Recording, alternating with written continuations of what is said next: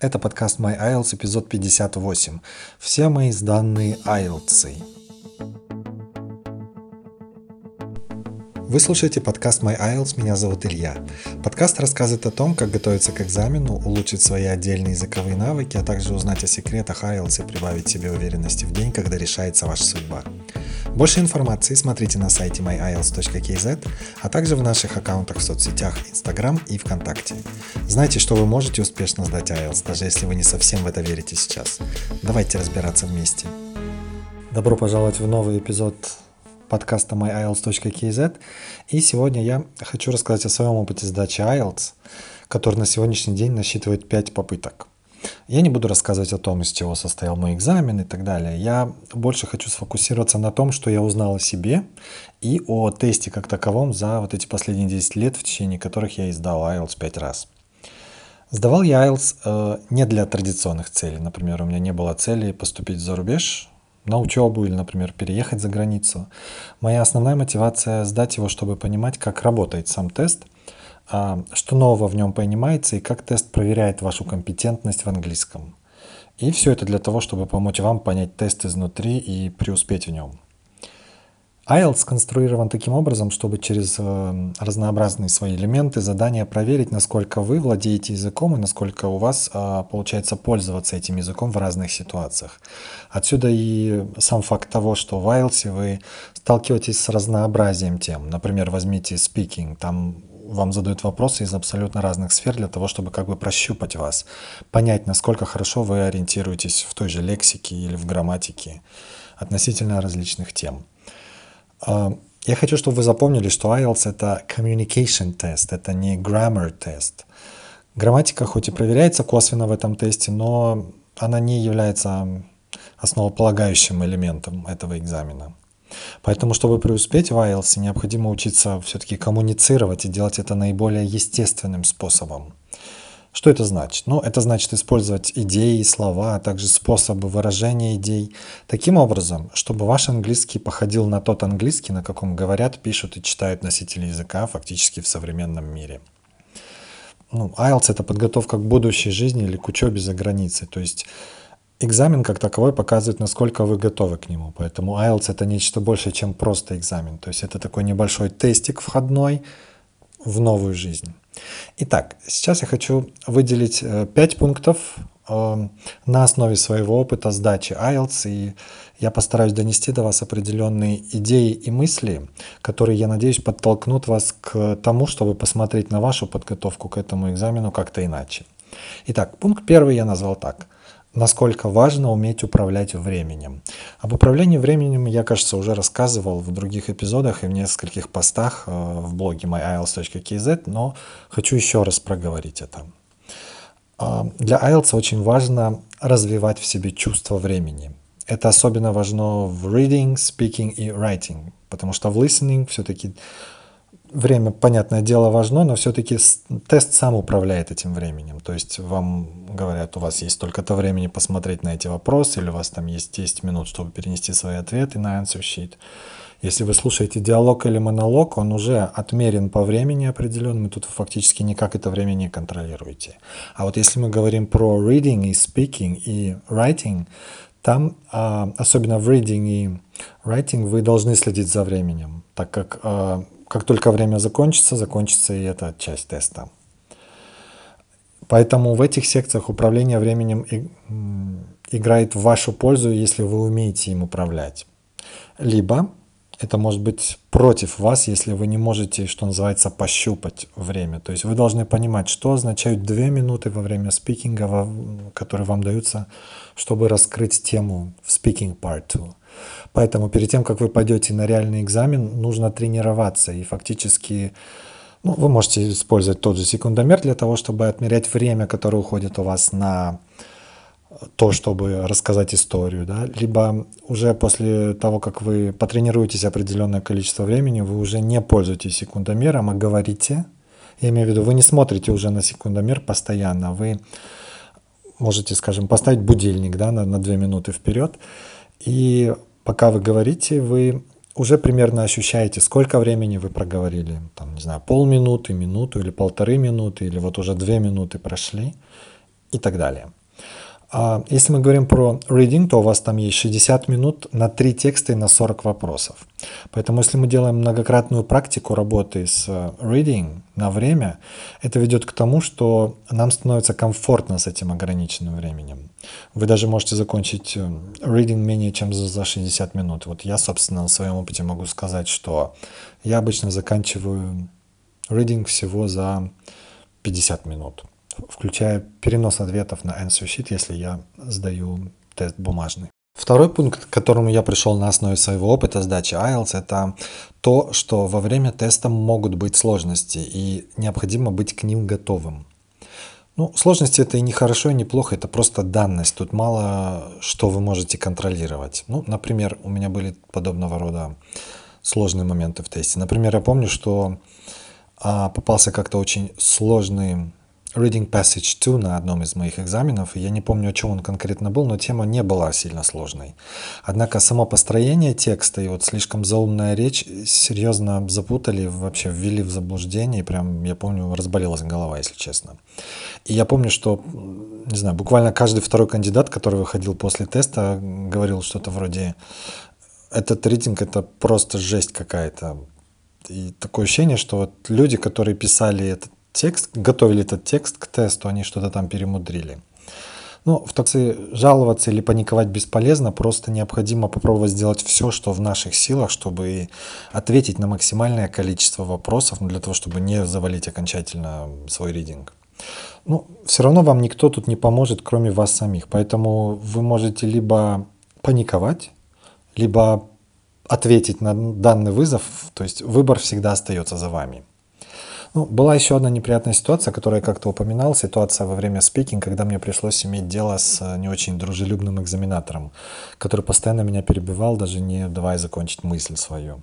И при этом я все делал правильно, то есть я отвечал четко на заданный вопрос, и я не отвечал слишком длинно, то есть я не уходил куда-то в сторону, то есть я, ну, уже услышав вопрос, я начинал отвечать, я даже не успевал заканчивать первое предложение, экзаменатор меня перебивал вопросом «why?». Это, если честно, сильно бесило.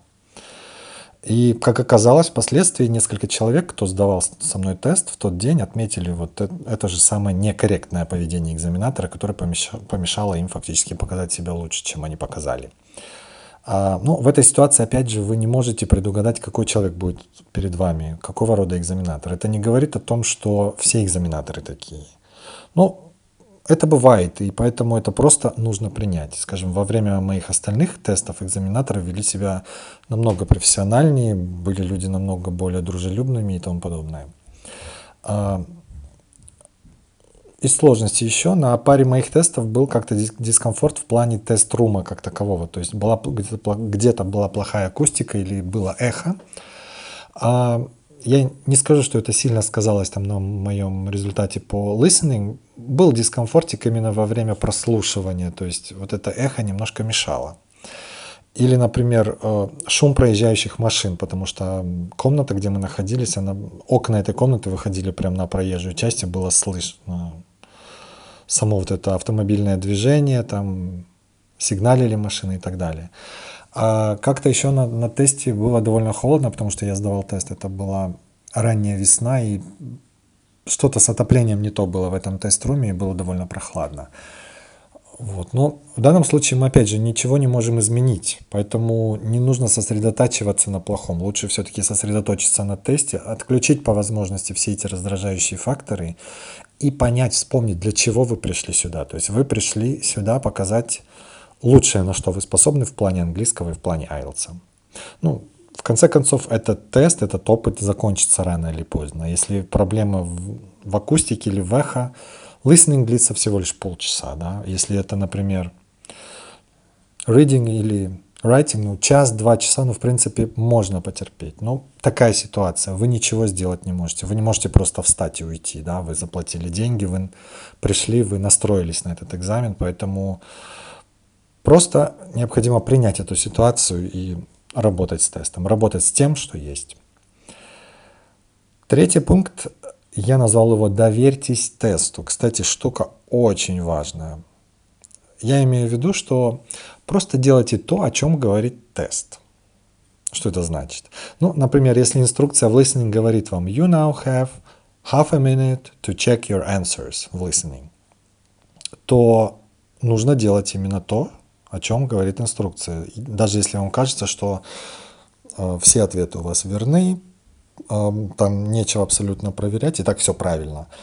А вы поможете себе самому или самой, если вы все-таки просмотрите эти варианты, потому что вы можете найти ошибку в спеллинге, предположим, или как-то доработать свои ответы. Это время, эти полминуты после каждой части в listening даются не просто так. Они даются для того, чтобы еще раз убедиться в том, что вы все сделали правильно. Или это время дается для того, чтобы закончить свои ответы. Например, вы что-то не дописали, или вы пропустили ответ какой-то, но вы примерно помните контекст.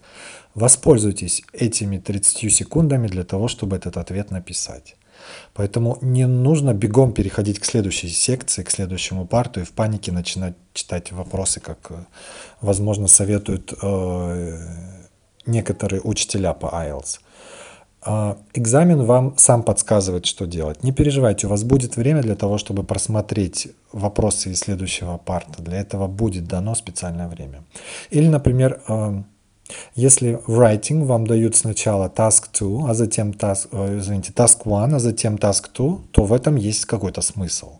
То есть вы будете идти от простого к сложному. С простым разобраться легче, чтобы потом сосредоточиться на сложном. Например, если начать писать сначала task 2, а потом task 1, то вы можете настолько закопаться в эссе task 2, что просто потеряете счет времени. И когда там, скажем, за 10 минут до, до конца вы опомните, что у вас еще есть task one, то это вряд ли придаст вам уверенности.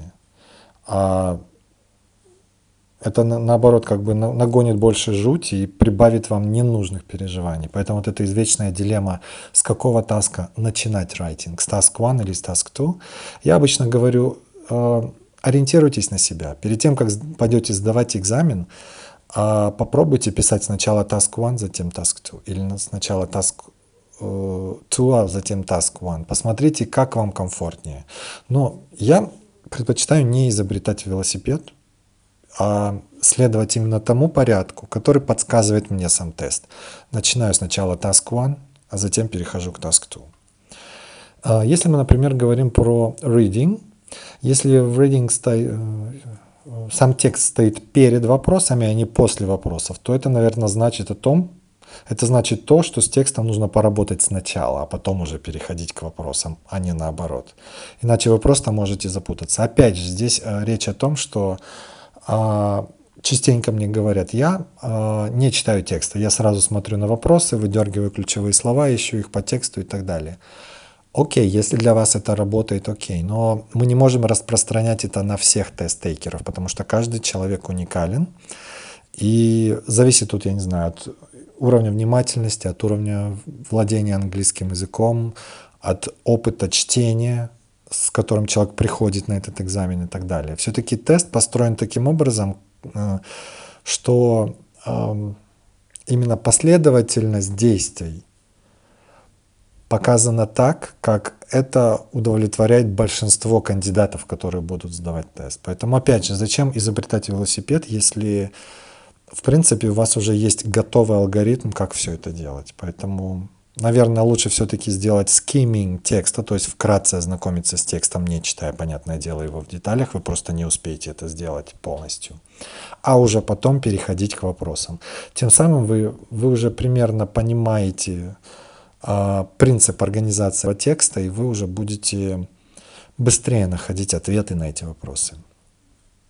Поэтому следуйте инструкциям. Тест построен таким образом, чтобы вам помочь. Он фактически проверен на миллионах кандидатов по всему миру. Его составляющие выверены до мельчайших деталей. Поэтому зачем пытаться его перехитрить? Следуйте тому порядку, который уже есть в тесте. За этот порядок отвечают специалисты, которые не только лингвисты, но и психологи. IELTS стоит у вас на пути к вашей цели, учебе, работе или миграции. Поверьте, это не самое большое препятствие на этом пути, поэтому не нужно тратить на него больше времени, чем оно того заслуживает.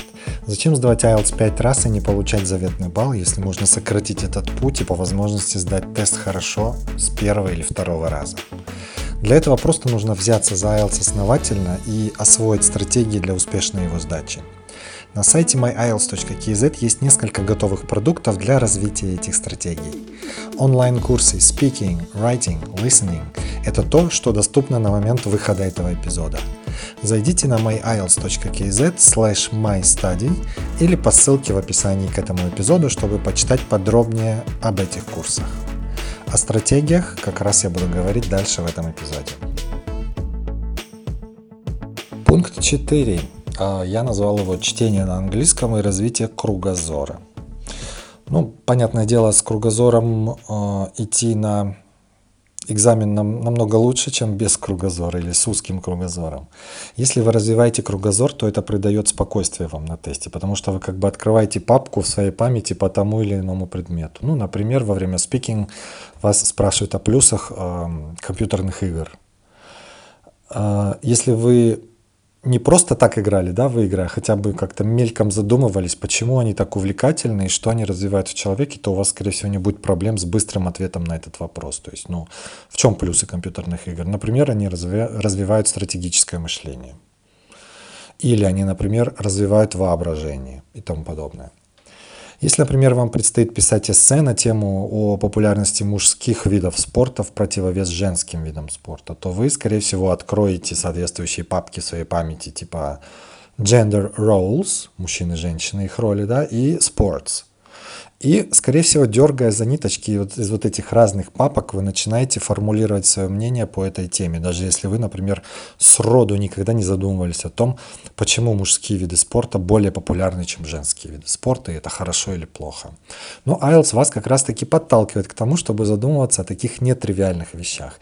И поэтому вот именно здесь на помощь приходит кругозор. Люди, которые пишут эти тесты, они не зададут вам вопрос, на который нельзя ответить. Даже если вы далеки, например, от тех же компьютерных игр или от спорта, вы все равно можете составить хоть какое-то мнение на эти темы. Вот тут вот поможет кругозор.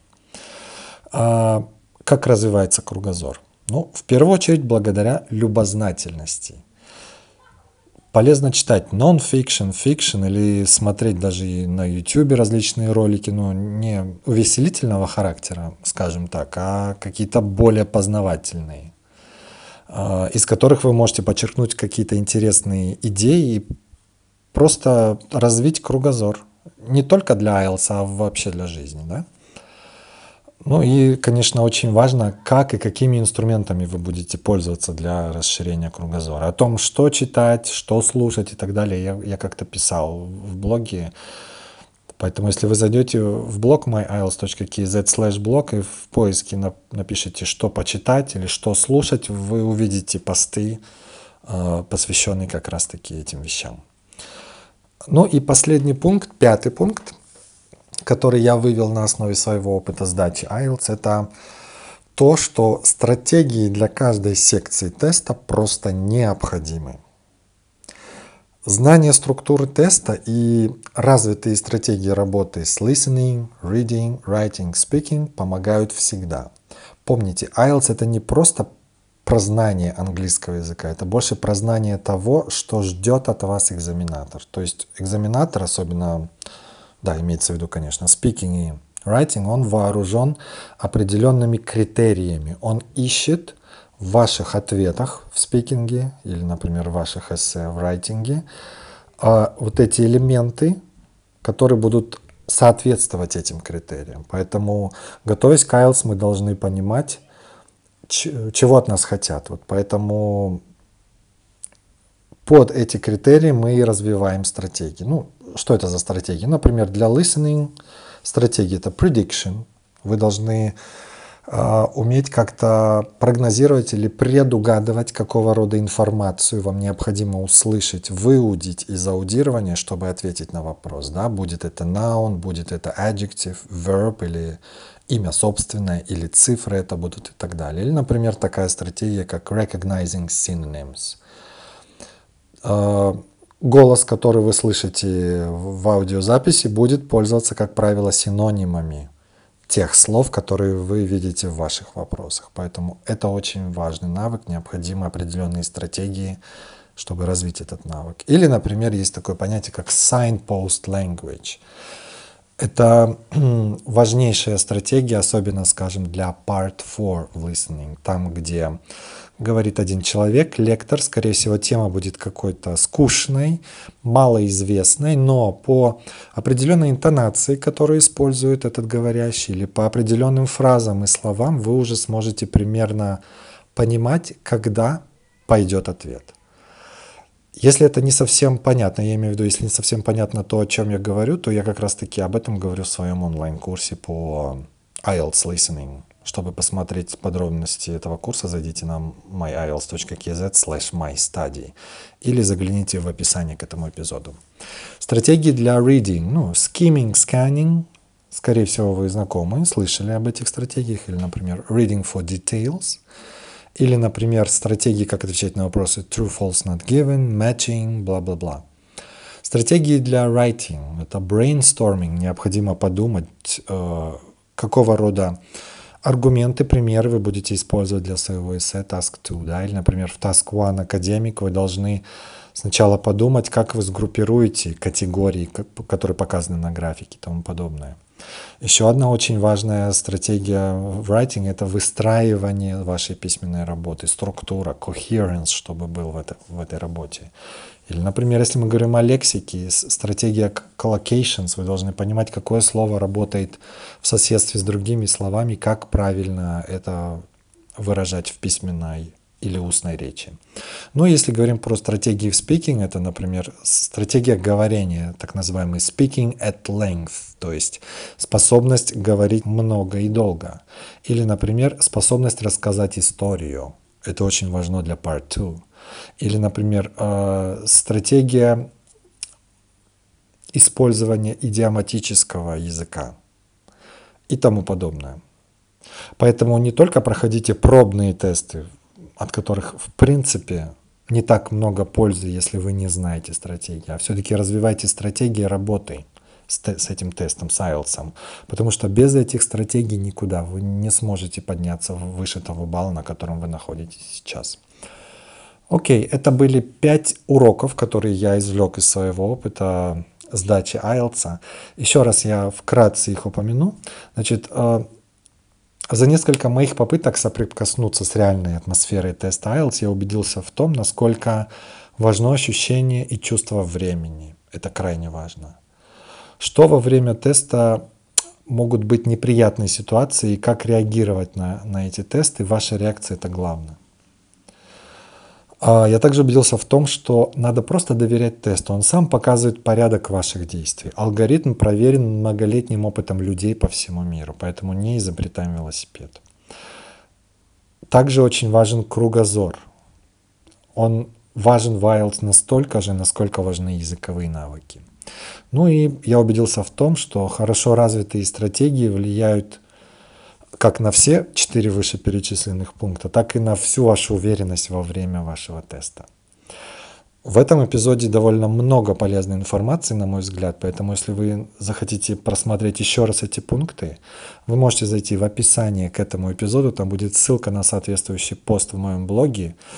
А, посмотрите этот перечень еще раз и задумайтесь а, по поводу вашей подготовки к IELTS, насколько она соответствует этим пунктам. Если вдруг вы почувствовали, что где-то вы не соответствуете, попробуйте как-то внести коррективы в свою подготовку, и вы, скорее всего, увидите, что вы по-новому взглянете на этот тест, и уже фактически во время вашего реального экзамена вы сможете показать результат лучше. На этом заканчиваю. Спасибо большое. До встречи в следующих эпизодах. До свидания.